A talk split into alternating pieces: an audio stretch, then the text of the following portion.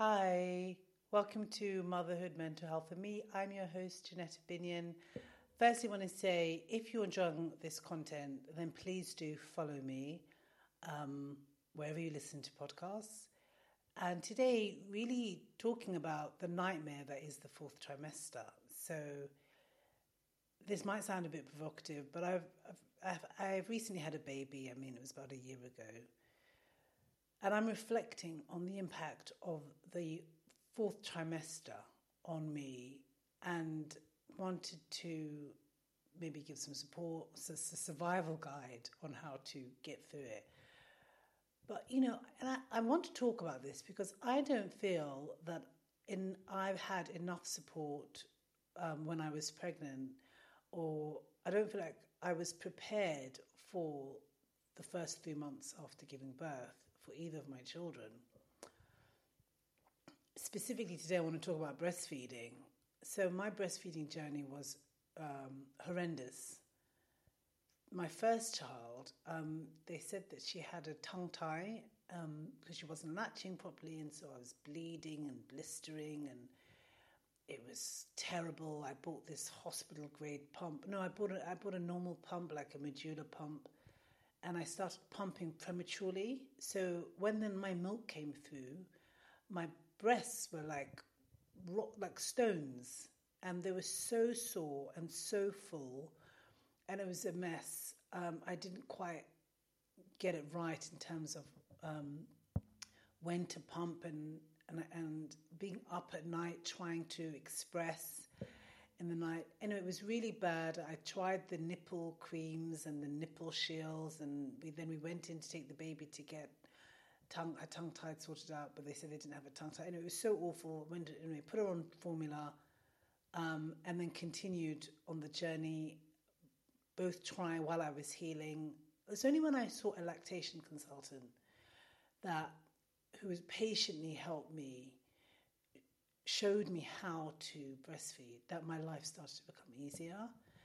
And I was able to heal because we put the baby on formula whilst I learned how to do this. It's a skill that one has to learn in, in under the most stressful, stressful conditions, as in no sleep, stress, bleeding, healing.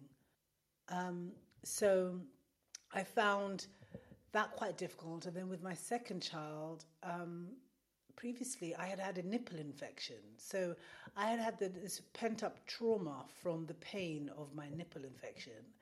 So then I was really scared to breastfeed because I didn't know how it was going to impact the whole breastfeeding experience.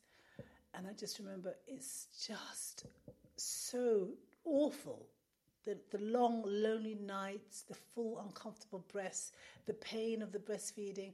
I didn't know how to hold the baby every time. She, I'd be yelping every time the baby latched on, and I wasn't latching on correctly. But then again, I went to a lactation consultant, and she was just so kind and so patient. And she helped me through it and gave me videos to watch. And I remember I used to make my husband sit up with me to watch these videos at the time. Like I needed him to hold my hand while I tried to figure out how to do this. But I, I know how important it is to have a caring, sensitive, non-judgmental healthcare professional or somebody that can that guided me or can guide you through breastfeeding journey. But it is imperative. It's imperative. So even before I had my second child, I went to look for the first lady that helped me, and I couldn't find her. I couldn't have like access to her, so I had a mini mini meltdown. But I guess for me, the takeaway and is that if if you're pregnant and you, I think it's if you can get the support beforehand, like line up lactation consultant and these services that you can access or people depending on where you're from to get the support that helps because it is pretty it's, it's crisis mode dealing with the pain of the latch and the bleeding and and you're also trying to heal at the same time. And also um, i found this website la leche um, quite good in terms of information that they had out.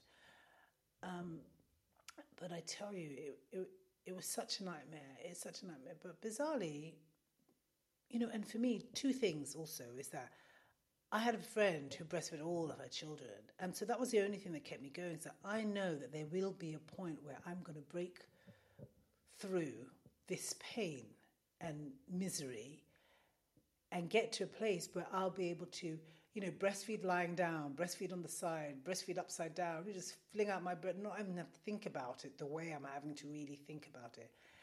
And that kept me going, knowing that. And then I, I did get to the stage with my second child where I enjoyed breastfeeding. I never thought it could happen. I never thought that could happen because it's a crazy, the thing is a crazy, crazy, crazy, crazy experience. But it was, it was lovely. And I breastfed her tw- 12 months, actually, like 11 months.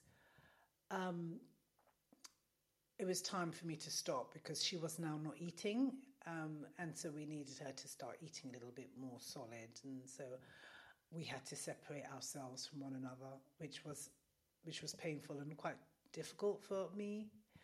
Um, but it was an adjustment that needed to happen. But it, it is it does become a very lovely experience. I can't believe I'm saying this.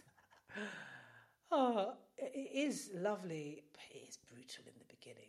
So if you are breastfeeding or you're starting on this journey, it does get better. I don't know how your nipples that seem so stiff in the beginning become so elastic and soft and supple and like robust.